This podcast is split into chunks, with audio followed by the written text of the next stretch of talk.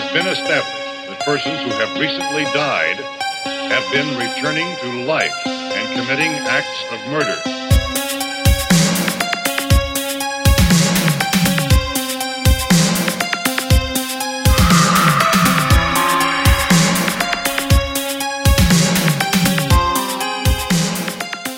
Καλησπέρα, τετεκτιβάκια. Καλησπέρα, μικρή Πουαρό. Καλώς ήρθατε στο 19ο επεισόδιο Αυτού εδώ του τίμιου του podcast. του podcast που έχει έρθει Γιώργο. Για να μείνει στις ψυχές μας, αλλά και για να ξυπνήσει τον Ηρακλή Παρό που κρύβουμε όλοι μέσα μας. Wake up, wake up, Poirot, wake up.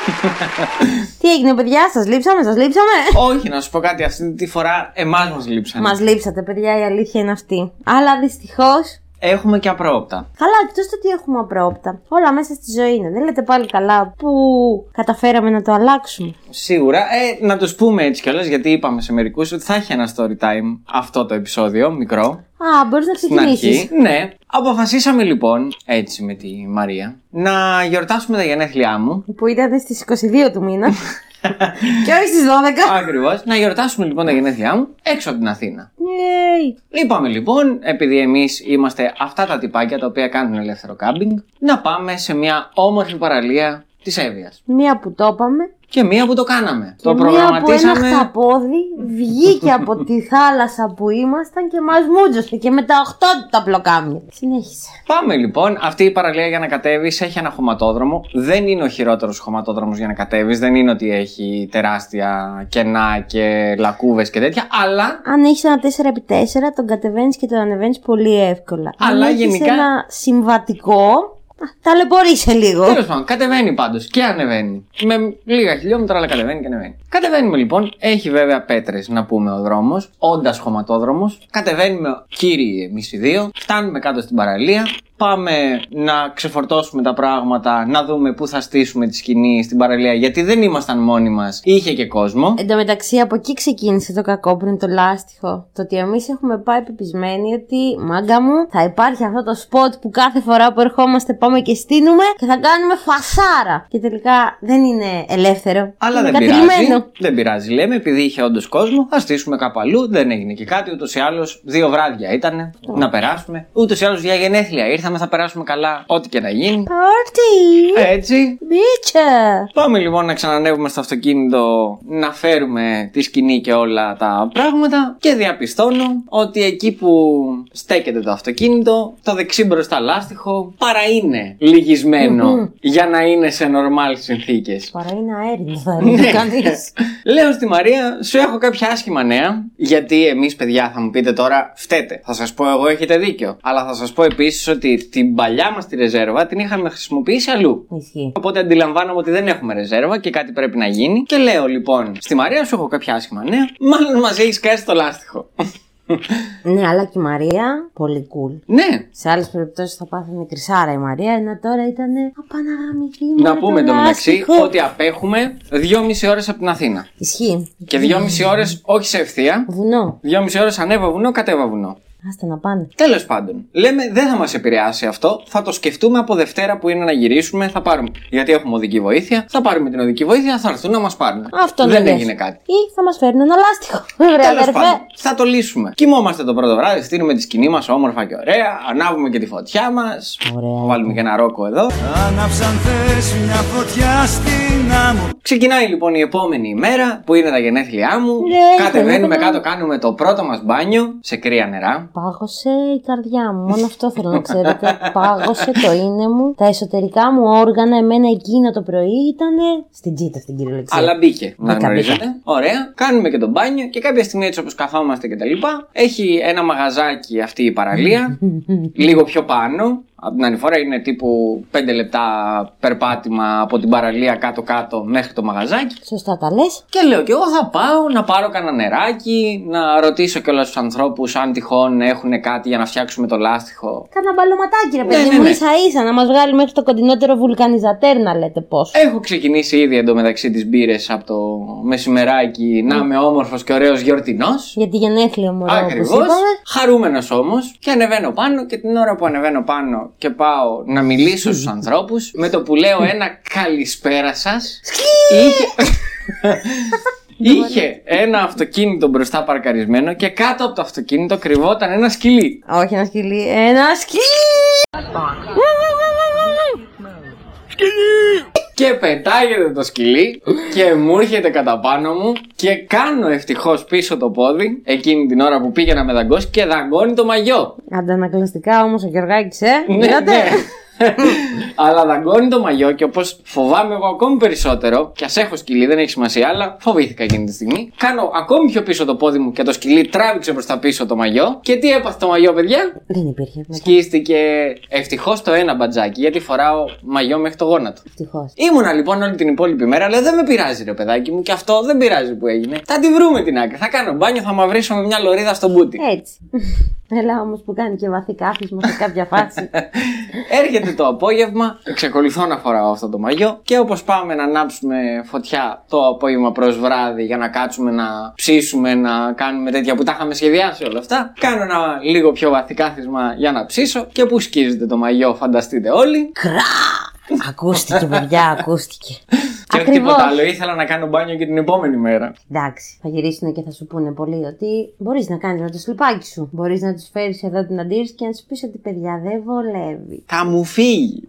Επίσης δεν φοράω σλιπάκια. Έτσι, δώσε τροφή για σκέψη. ε, όχι, αλλά δεν φοράω σλιπάκια, συγγνώμη.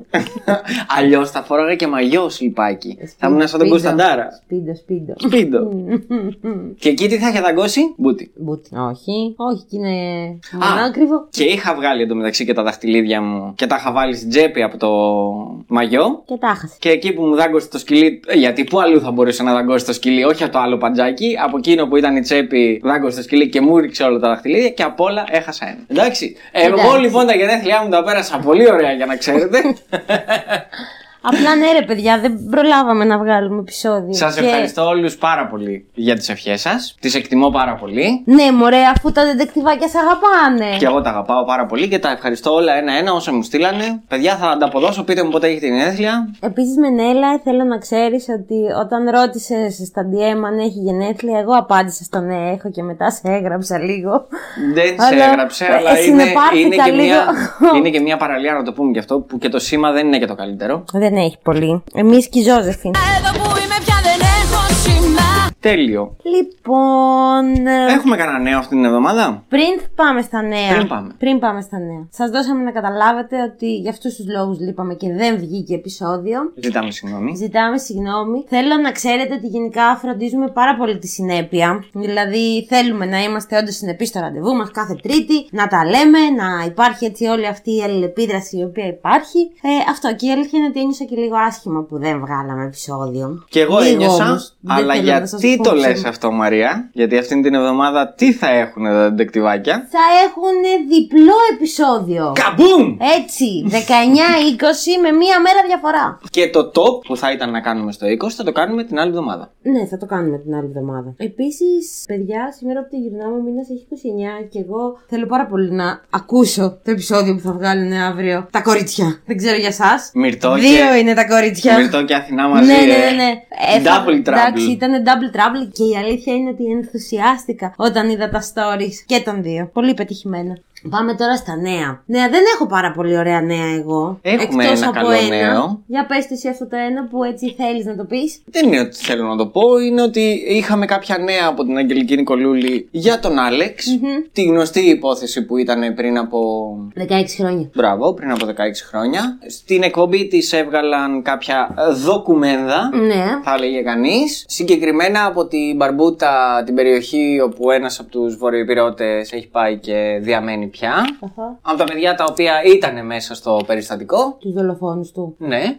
Ωραία. Το παιδάκι αυτό γύρισε και είπε πλέον παιδάκι, δεν είναι πια παιδάκι, αλλά γύρισε και είπε πλέον ότι είχαν πει τότε ότι κατέβασαν τον Άλεξ εδώ στο ποτάμι και ο βορειοπυρώτης είχε ισχυριστεί ότι έφυγε και δεν ήξερε τι είχε γίνει. Αυτοί που παραδέχτηκαν αρχικά την πράξη δεν έλεγαν μέχρι το τέλος τι συνέβη. Εγώ θυμάμαι που είχε χιόνι τότε και τα σκυλιά που είχαν έρθει δεν μπορούσαν να ερευνήσουν. Χειμώνα βράδυ δεν περνάει ψυχή από αυτό το σημείο. Υπάρχει τώρα μια σημαντική μαρτυρία από μια κυρία. Νωρίς το πρωί από τις επόμενες επόμενης ημέρα από την εξαφάνιση, έπρεπε να κάνει μια εργασία σε κοντινή απόσταση, αλλά δύο εργάτες δεν την άφηναν να περάσει από αυτό το σημείο. Την έδιωξαν στην ουσία σαν κάτι να ήθελαν να κρύψουν. Η περιοχή αυτή και η ημερομηνία της έκαναν εντύπωση. Επειδή έγινε εκπομπή σε εσάς αφιερωμένη στην υπόθεση και είχατε αναφερθεί σε, κάποιο, σε κάποια οικοδομικά έργα στο σημείο, εγώ πιστεύω πρέπει να είναι το ίδιο. Οκ.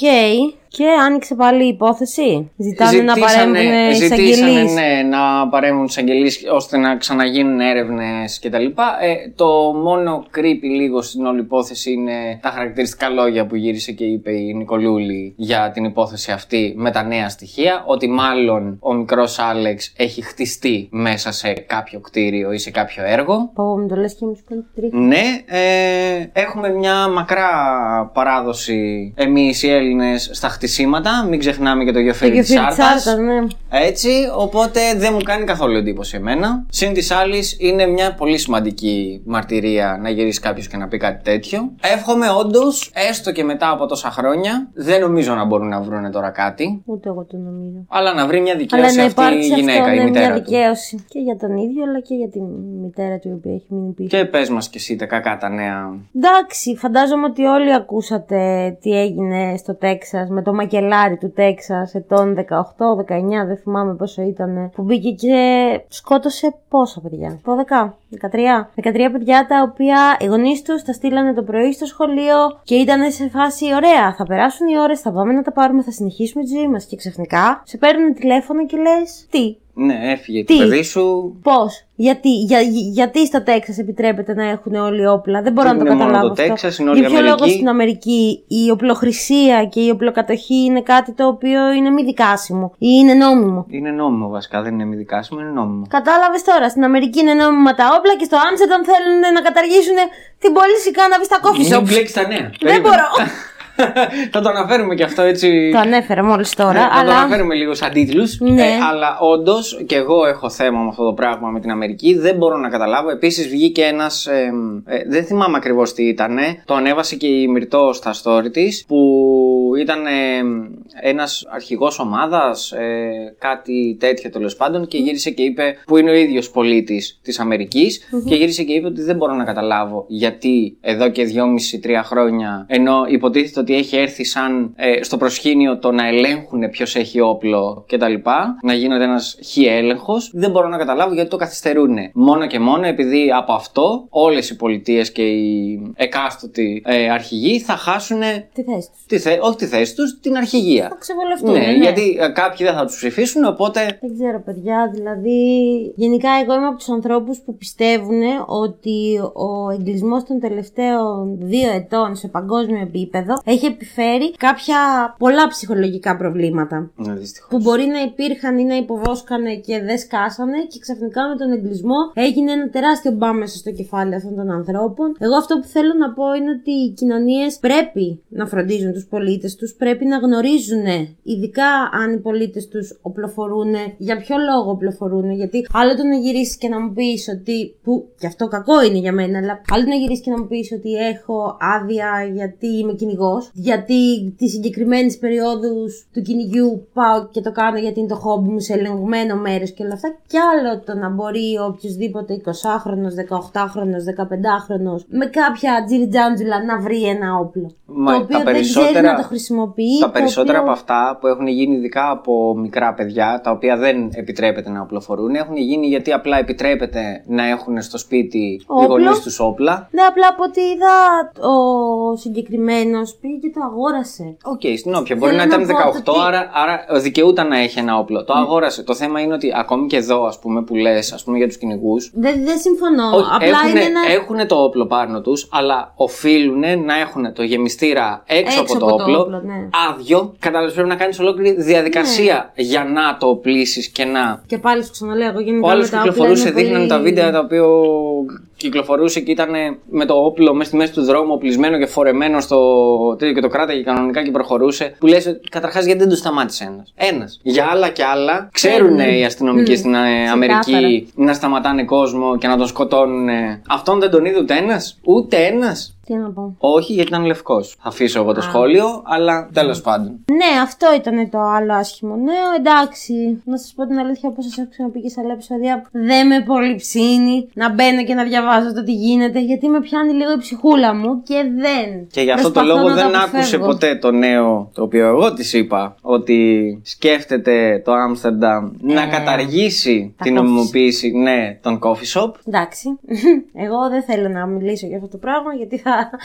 δεν θέλω να μιλήσω για αυτό το πράγμα. Το μόνο πράγμα το οποίο θέλω να πω είναι ότι όσοι δεν έχουμε πάει ακόμα στο Άμστερνταμ, αλήθεια να πάμε πριν το καταργήσουν. Να μαζευτούμε όλοι, άμα θέλετε, να κάνουμε ένα group, να μας βγουν για πιο φθηνά τα αεροπορικά και να πάμε για τέσσερις μέρες. Εγώ δεν μπορώ να καταλάβω λίγο και το τελειώνω εδώ σαν νέα και σαν τέτοιο, αλλά δεν μπορώ να καταλάβω γιατί ας πούμε η νόμιμη χρήση και η τελείως ελεγμένη, γιατί οι νόμιμοι ίσον και κόβονται φόροι, Ναι, ναι, πληρώνονται ναι, ναι. τα πάντα, εισαγωγές, εξαγωγές. Υπάρχει μια επιχείρηση από πίσω. Γιατί πρέπει να καταργηθεί και πρέπει να το κάνουμε Sony και ντε παράνομο και να μπει κατευθείαν στα μαύρα. Γιατί ο κόσμος δεν πρόκειται να σταματήσει να το κάνει. Επίσης, είναι τελείως διαφορετικό το, το Άμστερνταμ, η Ολλανδία βασικά. Ο τουρισμός ο οποίος έχει βασίζεται, είναι ναρκοτουρισμός. Έχει και ναρκοτουρισμό. Κατά βάση στο συγκεκριμένο πράγμα. Ναι, αλλά είναι τελείως ελεγχόμενο. Δεν έχουμε Ναι. ακούσει ποτέ να καλή, καλή ώρα που λέμε. Δεν βγήκε ποτέ κανείς από ένα coffee shop με πέντε μαχαίρια και έσφαξε. Ναι, είναι γιατί τελείως όλοι ελεγχόμενο. Είναι chill. Σε ένα άλλο podcast θα κάνουμε συζήτηση για την κάναβη. Ετοιμαστείτε γιατί έρχεται. Το άλλο podcast ναι, έχουμε ακόμα. Λοιπόν, και αφού κάναμε μια μεγάλη εισαγωγή πάλι, γιατί θέλω να πω ότι Είχαμε να παίζει του μιλήσουμε γράφουμε- πόσο καιρό. Αυτό σημαίνει ότι θα βγει μεγάλο το επεισόδιο. Αφού τους κάναμε έτσι μια τόσο ωραία εισαγωγή, λέω ότι έχω φέρει υπόθεση. Έχεις φέρει υπόθεση, εννοείται. Βασικά είναι η σειρά σου. Είναι η σειρά μου, ναι. Και παιδιά, ξέρετε ποια υπόθεση σας έφερα. Ε, το έχουν δει κάτω στον τίτλο. Όση ώρα εμείς λέμε για το. Ισχύει, παιδιά, το έχετε δει. Ωραία, αυτή είναι η υπόθεση. Δεν χρειάζεται καν να μπω σε περαιτέρω Ε, Εννοείται λεπτομέρειες. όπω χρειάζεται. Για πες την. Το σιδέρωμα της 14χρονης Σπυριδούλας Ράπτη, το οποίο έγινε το 1955. Πολύ κλασική ιστορία. Είναι, ναι, υπάρχουν πάρα πολλά άρθρα και πάρα πολλά βιντεάκια και στο YouTube αλλά και γενικά σε ολόκληρο τον κυβερνοχώρο. Η μηχανή του χρόνου Wow. είναι. Ναι. Η μηχανή του χρόνου είναι ένα από τα άρθρα που έχω πάρει σαν βασική πηγή. Αυτό και είστε έτοιμοι; Είμαστε. Θέλω να πω ότι φέρνω αυτή την υπόθεση γιατί είναι ένα κομμάτι παιδική εργασία όπου υπήρχε πάρα μα πάρα μα πάρα πολλά χρόνια και συνεχίζει να είναι και τώρα. So, you ready? We are ready. Λοιπόν, παιδάκια μου. I'll be waiting too long. Στα μέσα της δεκαετίας του 1950, η Αντιγόνη Βεϊζαδέ θα επισκεφτεί το χωριό Ματαράγκα Αγρινίου με σκοπό να πάρει μια μικρή κοπέλα από κάποια φτωχή οικογένεια για να τη βοηθήσει με το νεογέννητο μωρό της αλλά και με τις δουλειές τις οποίες ήθελε να κάνει στο σπίτι της. Και βρίσκει. Βρίσκει την τότε 12χρονη Σπυριδούλα Ράπτη, όπου έμενε στο χωριό με τους γονείς της και τα 7 της αδέρφια. Οι γονείς της, ο κύριος Κώστας Ράπτης και δεν βρήκα το όνομα της μητέρας της, να σας Οκ. το πω, ήταν βιοπαλαιστές και πιστεύοντας τα λεγόμενα της Αντιγόνης Βεϊζαδέ, αποφασίζουν να δώσουν τη Σπυριδούλα θεωρώντας ότι το κορίτσι θα έχει ένα καλύτερο αύριο, αφού το μέλλον της στο χωριό θα ήταν αρκετά δύσκολο. Η Σπυριδούλα κατεβαίνει στην Αθήνα το 1953 και τα καθήκοντά της είναι πολύ διαφορετικά από αυτά τα οποία είχαν πει και στην ίδια αλλά και στους γονείς της. Η κυρία του σπιτιού, Αντιγόνη Βεϊζαδέ, μαζί με το σύζυγό της Γιώργο, κακοποιούσαν ψυχολογικά αλλά και σωματικά τη μικρή. Ενώ είχε αναλάβει όλες μα όλες τις βαριές δουλειές του σπιτιού. Σε μια συνέντευξή της κάποια χρόνια αργότερα θα δηλώσει: Έμεινα δύο χρόνια μαζί τους. Φρόντιζα το παιδί, καθάριζα, σφουγγάριζα, έπλαινα, κουβαλούσα όλα τα ψώνια του σπιτιού χωρίς να υπολογίζουν το βάρος το οποίο υπήρχε. Δύο χρόνια αργότερα, το μακρινό σε εμάς 1955, τα σημάδια της ασυτείας και της κακομεταχείρισης ήταν απολύτως εμφανά στο σώμα της 14χρονη Πυριδούλας πλέον. Θέλω να πω κάπου εδώ ότι καθ' όλα αυτά τα δύο χρόνια ο πατέρας της κατέβαινε συχνά πυκνά στην Αθήνα για να τη βρει, αλλά το ζεύγος δεν τον άφηνα να περνάει χρόνο μαζί της. Θα πει χαρακτηριστικά ότι δύο εβδομάδες πριν της συμβεί ό,τι της συνέβη, είχε κατέβει και είχε δει το παιδί του και ήταν πάρα πολύ αδυνατισμένο, φαινόταν ότι δεν παίρναγε καλά. Οκ. Ε, το ζεύγος του δίνει κάποια χρήματα και εκείνος ανεβαίνει πάνω στο χωριό. Το μοιραίο βράδυ Στις 2 Αυγούστου του 1955, ο Γιώργος Βεϊζαδές υποστήριξε στη σύζυγό του Αντιγόνη ότι του έλειπε ένα χαρτονόμισμα των 50 δολαρίων και ήταν 100% σίγουρος ότι το είχε κλέψει η Σπυριδούλα. Την φωνάζουν και τη ρωτάνε αν έχει πάρει το χαρτονόμισμα και εκείνη ξαφνιασμένη το αρνείται. Απαντάει στο ζεύγος ότι ουδέποτε θα έπαιρνε κάτι που δεν της άνηκε. Ωστόσο το ζευγάρι δεν την πίστεψε και τότε ξεκίνησε να τη χτυπάει στα χέρια με ένα ξύλινο αντικείμενο μέχρι να παραδεχτεί την πράξη της. Την επόμενη μέρα, 3 Αυγούστου του 1955, ο Γιώργος, πεπισμένος για την κλοπή της μικρής, την ξαναρωτάει αν πήρε τα 50 δολάρια. Η απάντηση της Πυριδούλα ήταν η ίδια. Όχι, δεν τα πήρα. Αυτή ήταν η σταγόνα που ξεχύλισε το ποτήρι του διαστραμμένου ζευγαριού. Ο Γιώργος και η Αντιγόνη γδίνουν τη Σπυριδούλα και την ξαπλώνουν με τη βία σε- στο μεγάλο τραπέζι που βρισκόταν στο σαλόνι. Η Αντιγόνη την κρατούσε σφιχτά από τους ώμους για να μην μπορέσει να κουνηθεί, ενώ ο Γιώργος ξεκινούσε.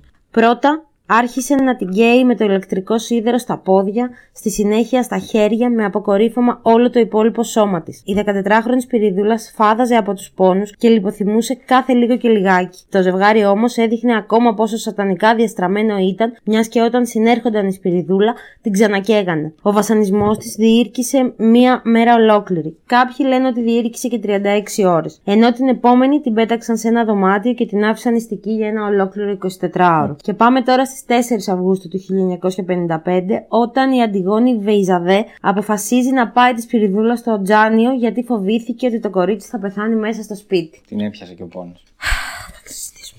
Αφού την πάει στο νοσοκομείο και μετά από τις επίμονες ερωτήσεις που έκαναν οι γιατροί στη Σπυριδούλα, εξομολογείται όλα αυτά τα οποία έχουν συμβεί. Η αστυνομία θα συλλάβει την Αντιγόνη, η οποία δημιουργεί μια δική της εκδοχή για το πώς έ- έγιναν τα πράγματα. Θα πει λοιπόν χαρακτηριστικά. Ήμουν μόνη στο σπίτι και σιδέρωνα το απόγευμα όταν μπήκε ξαφνικά στο δωμάτιο η Σπυριδούλα. Μόλις την είδα, εκνευρίστηκα γιατί επί μέρες με πέδευε για να μου υποδείξει το σημείο που είχε κρύψει το χαρτονόμισμα. Μέσα στον εκνευρισμό μου την έπιασα από το χέρι, την τράβηξα κοντά μου και σήκωσα το ηλεκτρικό σίδερο για να τη φοβερήσω.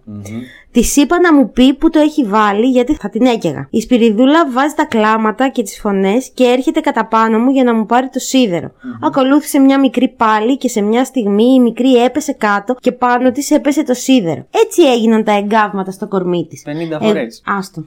Εγώ δεν την ακούμπησα. Και προς υπεράσπιση μας και εγώ και ο άντρας μου πάντοτε την προσέχαμε. Δεν της έλειπε τίποτα και φροντίζαμε να μην την κουράζουμε με πολλές δουλειές. Αχα. Η Σπυριδούλα είναι ένα πονηρό και φάνταστο κορίτσι. Όλα αυτά που λέει είναι ψέματα. Όλα αυτά τα είπε στον ανακριτή. Κοίτα την άτιμη. Άστο να. Άστο. Κοίτα την άτιμη. Θα σου πω μόλις τελειώσω το, το story που έχω γράψει. Θα σου Συγγνώμη, πω για σε δύο-τρία διακόπτω, πράγματα αλλά- που διάβασα. Από την άλλη, ο σύζυγός της, Γιώργος Βεϊζαδές, πόσες φορές θα το πω αυτό το επίθετο Χριστέ μου, υποστήριξε ότι δεν είχε καμία ανάμειξη στο βασανισμό του μικρού παιδιού. Αυτός Ουδέποτε τίποτα. ακούμπησα. Απλά χοροπίδα για το σίδερο 50 φορές πάνω της. Ο ιατροδικαστής Σιλάνταβο αναφέρει πως η 14χρονη είχε εγκάβματα πρώτου, δευτέρου και τρίτου βαθμού στο πρόσωπο, στον τράχυλο, το θώρακα, την κοιλιά, τα άνω και τα κάτω άκρα. Επίσης αναφέρει ξεκάθαρα τις εκχυμώσεις στο μέτωπο, τα βλέφαρα, τους μυρούς και τις κνήμες του παιδιού. Στην έκθεσή του, που συνέταξε τις επόμενες μέρες και υπέβαλε στην εισαγγελία Πειραιά, έγραψε χαρακτηριστικά. Τα εγκάβματα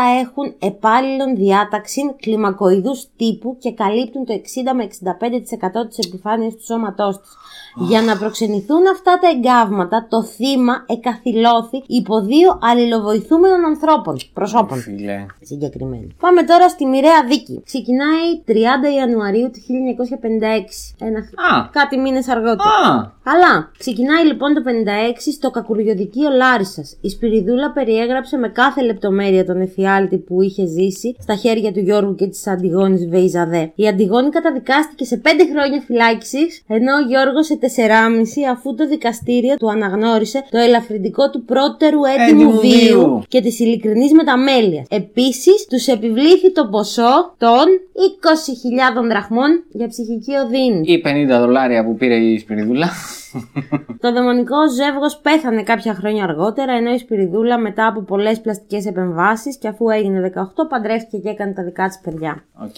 Λοιπόν, άκου. Τα έξτρα μπονουσάκια τα οποία βρήκα είναι Περιμένουμε. ότι σε κάποια άρθρα λένε ότι την ώρα που τη βασάνιζαν, το παιδί της οικογένειας έριχνε αντικείμενα στη μαμά του για να την ε, παρεμποδίσει σταματήσει να το- το κάνει αυτό, ναι. Επίσης, σε μια συνέντευξη που είχε δώσει η Σπυριδούλα στο Φρέντι Γερμανό το 1980, κάπου εκεί, τώρα 81-82 δεν Ναι, θυμάμαι ναι, ναι. ακριβώς, είχε γυρίσει και είχε πει χαρακτηριστικά ότι ξεκίνησε το σίδερο όταν ξεκίνησε, ξεκίνησε με το πρώτο, την πρώτη σιδεριά να έρχεται στην πλάτη και ξεκίνησε να το αισθάνεται και μετά την πλάτη πήγε στο, στο πρόσωπο. Χαρακτηριστικά λέει ότι ο σύζυγος είχε γυρίσει και της είχε πει ότι αυτό το κάνω για να σε κάνω όμορφη. Μα- Με έβαλε εκεί.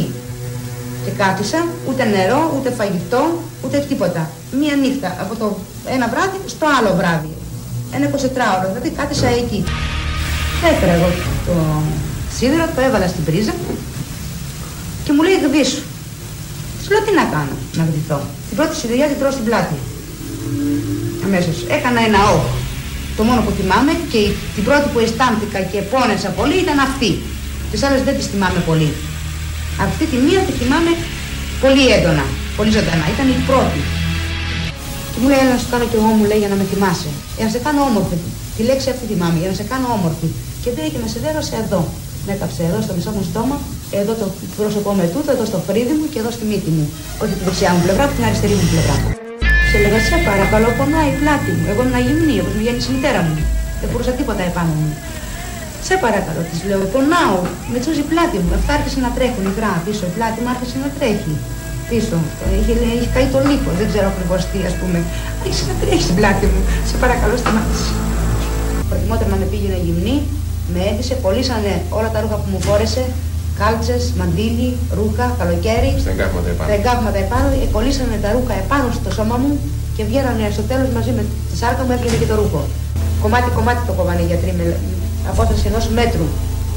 Μια τσιμπίδα και μια, με ένα ψαλίδι, με μάσκες, σε απόσταση ενός μέτρου να μου βγάλουν ε, τα ρούχα από πάνω μου, μαζί με το δέρμα μου. Πόντο πόντο. Αν χωρίς υπερβολή μιλάω πόντο πόντο, ήταν 10 πόντους το μεγαλύτερο κομμάτι που έβγαλαν από πάνω μου. Ήρθε ένας ελβετός γιατρός η ώρα 12 μία τη νύχτα με σόρτς, με ελικόπτερο από την Ελβετία και φτάνοντας στην πύλη του Τζανίου, λέει στον θηρορό ότι πρέπει να περάσω μέσα γιατί είναι για καλό της Σπυριδούλας. Έχω φέρει μια αληθή από την Ελβετία κατευθείαν για τη Σπυριδούλα και μόνο. Και αν σε 24 ώρες δεν καλυφθεί ένα μέρος από το σώματός της, εγώ το δίπλωμά μου θα το σκίσω. Ένας κοντός με γυαλάκια ήταν, το θυμάμαι, είδε και με επισκέφθηκε βέβαια μέσα. Ήταν η μητέρα μου συγχωρεμένη εκεί δίπλα μου και μου λέει, παιδί μου, σου πήρε φάρμακο να γίνεις καλά, μου λέει. Της λέω, δεν πειράζει, μανούλα μου, θα γίνω καλά. Δεν μπορώ να σιδερώσω. Το παίρνω και τα μάτια μου δακρύζουν. Μόλις το πιάσω, αρχίζω και δακρύζω. Δεν μπορώ να σιδερώσω. Οπότε γενικά, μάλλον, πέραν του τεράστιου θυμού που μπορεί να είχαν αυτοί οι άνθρωποι σαν ζεύγος, βλέπεις ότι ξέρεις τι, ήταν ψυχάκια, ήταν όντως διαστραμμένοι. Ναι, ήτανε. Δεν, ο τρόπος για 50 δολάρια βασικά το να σιδερώσει έναν άνθρωπο και δει ένα 14χρονο παιδί, το οποίο το έχεις Συγγνώμη. πάρει από μια, το έχεις πάρει από την οικογένειά του για τους χύψη λόγους που το πήρες, γιατί σήμερα που πήγα για φαγητό με στη γιαγιά μου, επειδή είναι μεγαλούτσικη, ούσα γιαγιά, της είπα ρε παιδί μου τι υπόθεση θα φέρουμε και τη ρώτησα, της λέω γιαγιά, εσύ στο χωριό, στην Άρτα τώρα, με λισουργού και δεν συμμαζεύετε, τα είχατε αυτά. Και ήρθε και μου κάνει εξή πόσα κορίτσια τα παίρνανε από πολυμελείς οικογένειες, έτσι, γιατί τότε δεν κάνανε ένα και δύο Ναι, παιδιά. προφανώς δεν κάνανε. εντάξει. Κάνανε 10 για να τους ζήσουν τα 7. Ναι, το- ποια 7. Τα Εγώ τρία. σου λέω στην καλύτερη. Οπότε γενικά υπήρχε αυτό το δουλοπάζαρο, άμα θες να το Ναι, οκ. χαρακτηρίσει. Απλά εγώ δεν μπορώ να καταλάβω πώς οι άνθρωποι οι οποίοι υποτίθεται ότι είχαν παιδί σε ένα άλλο παιδί το οποίο το είχαν μέσα στο σπίτι τους. Δεν λέω ότι θα το μεγαλώσεις, θα το, θα το έχεις σαν δικό σου, αλλά υποτίθεται ότι το πλήρωνες. Οκ, ήταν τα τότε χρόνια δεκτό αυτό το πράγμα. αλλά, οκ, πώς αφού έχεις δικό σου παιδί, μπορείς να κάνεις αυτά τα πράγματα σε ένα παιδί; Εμένα ξέρεις τι μου κάνει εντύπωση. Το ότι αυτή είναι διαστραμμένη, ρε παιδάκι μου. Είναι, είναι διαστραμμένη, θα το αφήσω εκεί. Ο πατέρας της, ο οποίος έχει, κατέβει στην Α- έχει κατέβει στην Αθήνα και την έχει δει. Δεν μπορεί Δεν να την- σπάσει τη συμφωνία και να την πάρει πίσω. Ότι τι Δεν- πιστεύει ότι αυτό αξίζει στο παιδί του; Όχι, για εκείνη τα, την για τις εποχή 7 δραχμές όμως- που μπορεί να έπαιρνε; Όχι, εκείνη την εποχή όμως θέλω να καταλάβεις ότι τα χρήματα τα οποία έπαιρνε για αυτό από τη στιγμή που που το συμφώνησε ήταν, πώς να σου πω, Δεν βρήκα πολύ πουθενά πιο... το αντίτιμο. Ναι, δηλαδή, όχι, δεν για υπάρχει ποιο περίπτωση να το λόγο. βρούμε κιόλας. Για, για τι ποσό μιλάμε να έγινε αυτή η ανταλλαγή; Σίγουρα πάντως για να το δώσει το παιδί η οικογένεια ήταν ένα βιώσιμο ποσό. Θα μπορούσαν να ζήσουν αυτοί και το παιδί θεωρητικά, γιατί εκείνη την περίοδο επίσης πολλά από τα κορίτσια τα οποία ερχόντουσαν, θυμάσαι και την πρώτη πρώτη υπόθεση που είχαμε κάνει; Ναι, της Καλλιόπης Παϊσίου. Της Καλλιόπης Παϊσίου, που κι αυτή είχε έρθει στην Αθήνα έτσι; Ναι. Για να ζήσει και να μεγαλώσει εδώ και μετά τα περισσότερα από αυτά τα παιδιά παντρευόντουσαν όντως και κάναν την οικογένειά τους εδώ και είχαν μια Χ ζωή. Στην αρχή μπορεί να ξεκινούσαν σαν παιδιά και να δουλεύανε κτλ. Αλλά οκ, στην πορεία μεγαλώνανε, είχαν και κάποια Χ λεφτά, πολλά περισσότερα σίγουρα από ότι όπως είπες και εσύ πριν θα είχαν στο χωριό και πολύ καλύτερη ζωή. Μωρέ, Κάποιες ναι. από αυτές τις οικογένειες δε τα ψευτοσπουδάζανε αυτά τα παιδιά. Σπουδές τότες ήταν, ήταν ακόμη και. Τότες. Τότε, ναι. Κοίτα, θα σου- Σπουδές τότες ήταν ακόμη και.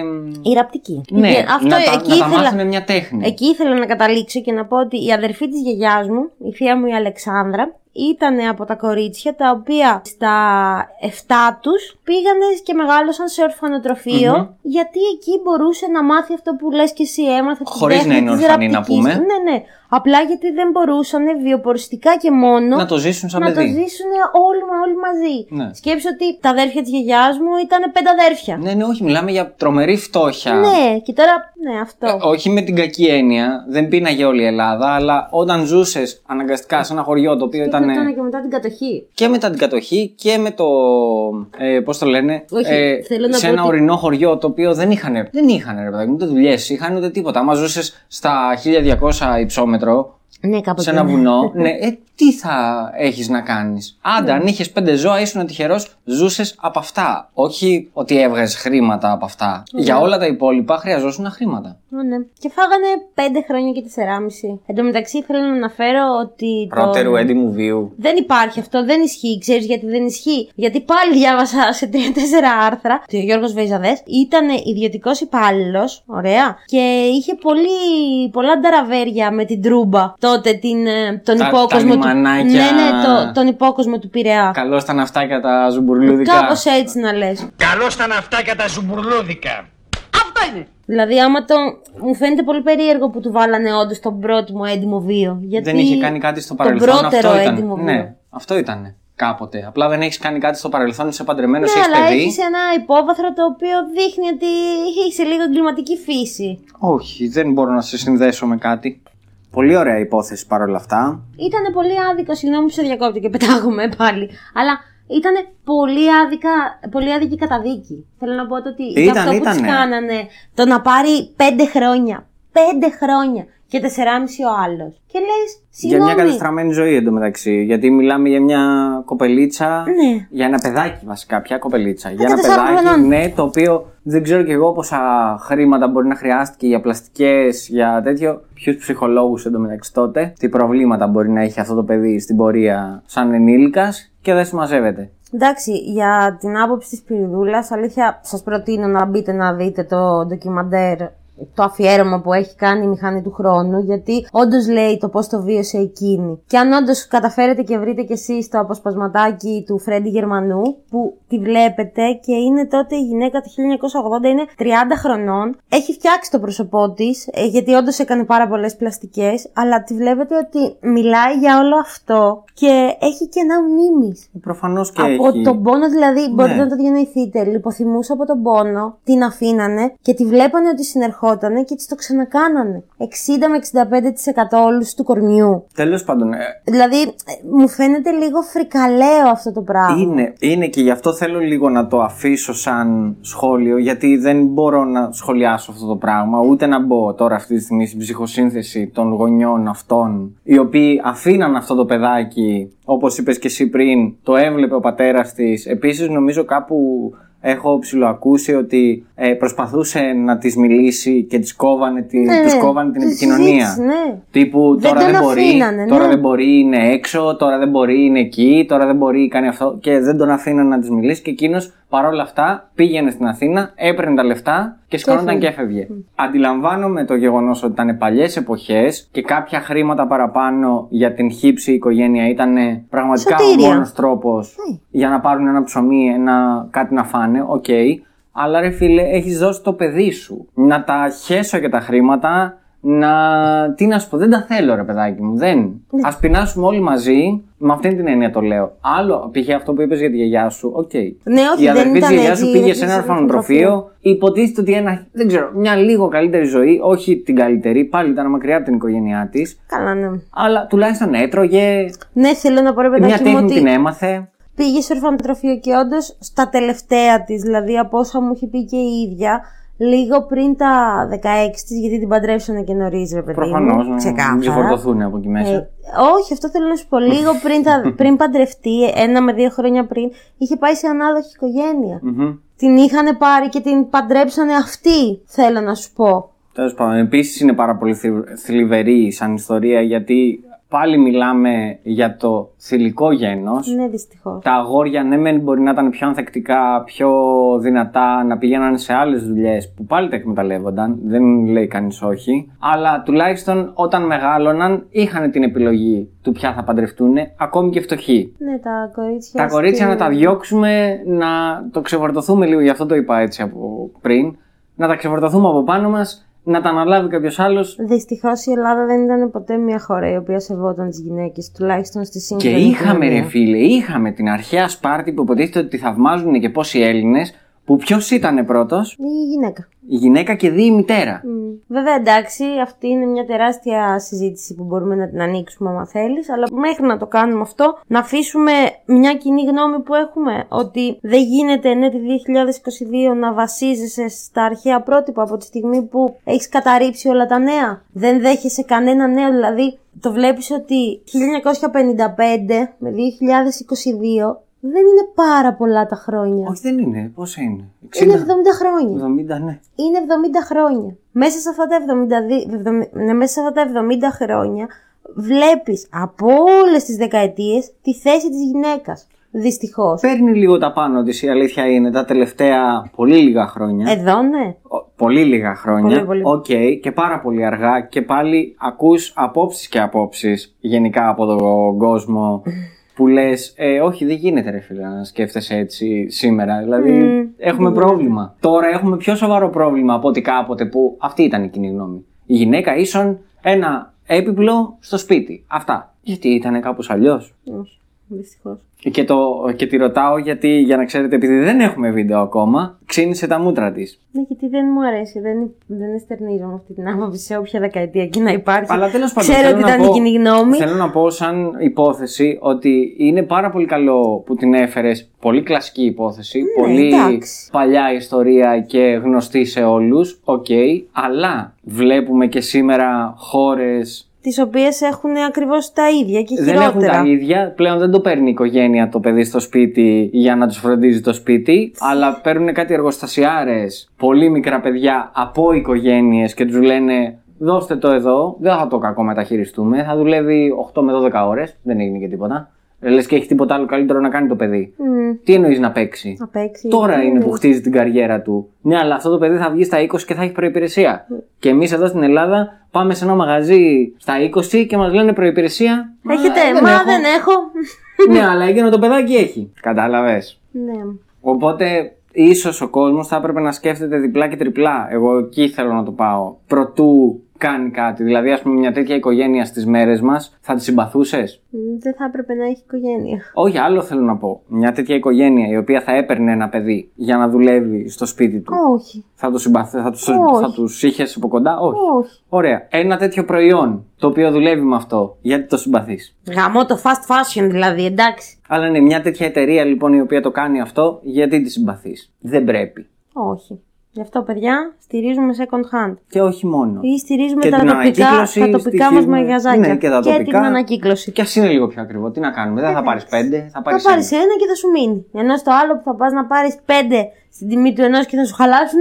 Τέλος πάντων, δεν είναι το θέμα μας οι εταιρείες που εκμεταλλεύονται παιδάκια. Όχι, θέλω να πω ότι και Το στις μέρες θέμα μας μας- δεν έχει εξαλειφθεί. Καθόλου. Μπορεί να μην το βλέπουμε εδώ στην Ελλάδα ακόμα. Ακόμα. Εντάξει. Αφήνω ένα τέτοιο γιατί όπως πήγες Θες να, να πάμε πεις- για τα, για τα παιδιά στα φανάρια; Ε, Όπως Θέλεις; πήγες να πεις, εντάξει, ε, είναι από κοινωνικές ε, κάστες και Δεν- το έχουμε αναφέρει σε άλλο. Ωραία, απλά εγώ Επεισόδιο. συνεχίζω να πιστεύω το ότι δεν είναι. Δεν μου κολλάει, ρε φίλε, σε καμία κοινωνική Δεν κάστα. κολλάει, προφανώς και δεν σε κολλάει. καμία. Από όπου και να είσαι, ό,τι γένος και να είσαι, ό,τι φιλή και να είσαι, δεν ξέρω και εγώ τι. Το ένστικτο του γονέα θεωρώ ότι πρέπει να είναι πάνω από τις δικές σου ανάγκες. Όταν- Στην τελική δεν, δεν σε θεωρώ άχρηστο αν δεν μπορείς εσύ να ταΐσεις το παιδί σου και πρέπει το παιδί σου να ταΐσει εσένα. Δεν θα ταΐσει εσένα. Θα ταΐσει τον εαυτό του το παιδί. Γιατί αυτά που βγάζει, μην νομίζεις ότι είναι ότι θα γυρίσουν να του πάρουν κανένα παιχνίδι. Όχι, μα του τα παίρνουνε. Όχι, δεν, θέλω δεν- να πω δεν αυτό. του τα παίρνουνε. παίρνουνε, του τα παίρνουνε και είναι το φαΐ που θα φάει. Δεν είναι ότι συντηρεί την Ποιον οικογένεια. φάει. Γενικά υπάρχουν πάρα πολλά παραδείγματα και παλαιότερα αλλά και τώρα στη σύγχρονη ρε παιδί μου εποχή που το βλέπεις και λες γιατί; Ειδικά στα παιδιά γιατί; Και όποια είναι από τα παλιά ντετεκτιβάκια και μπορούν να θυμηθούν το επεισόδιο που το λέγαμε, πάλι είχα πει το ίδιο πράγμα. Αυτό το πιτσιρίκι, όταν θα μεγαλώσει, αν γίνει εγκληματίας, μπορώ να του ρίξω ένα. Δίκιο. Όχι δίκιο, ένα 10% ότι.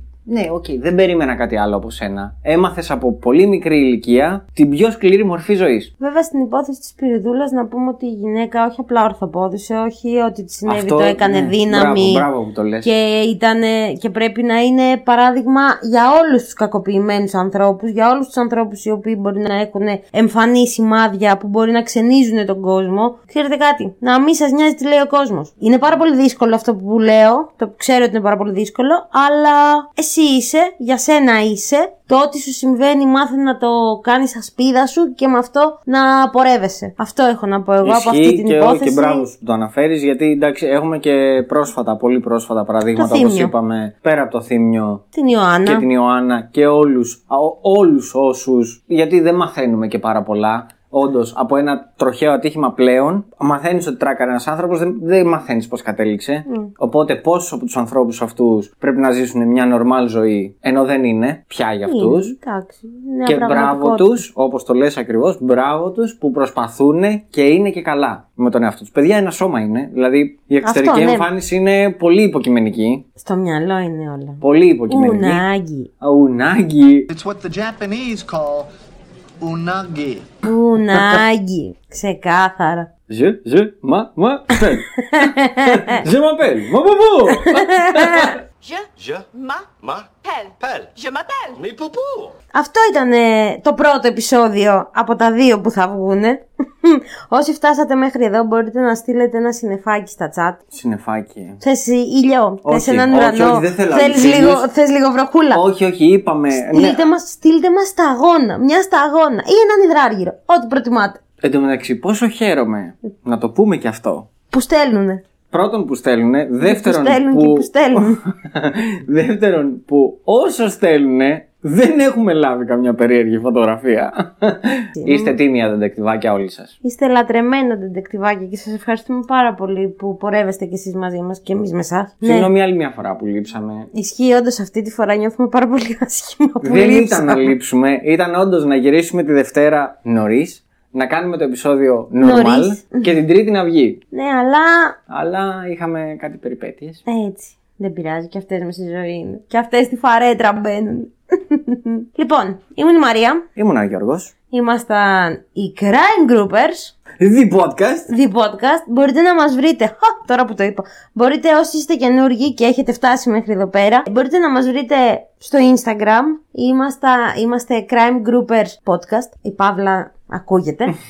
γιατί ξέρουμε και λίγο από ορθοφωνία. Δηλαδή Ε, δεν εντάξει. φαίνεται σε όλα μας τα επεισόδια. ο Jesus και ο Christ μαζί. ε, αυτά. Και τα λέμε μάλλον αύριο με το δεύτερο επεισόδιο. Τέλεια. Φιλιά και γεια σας. Καλή συνέχεια. Bye. It has been established that persons who have recently died have been returning to life and committing acts of murder.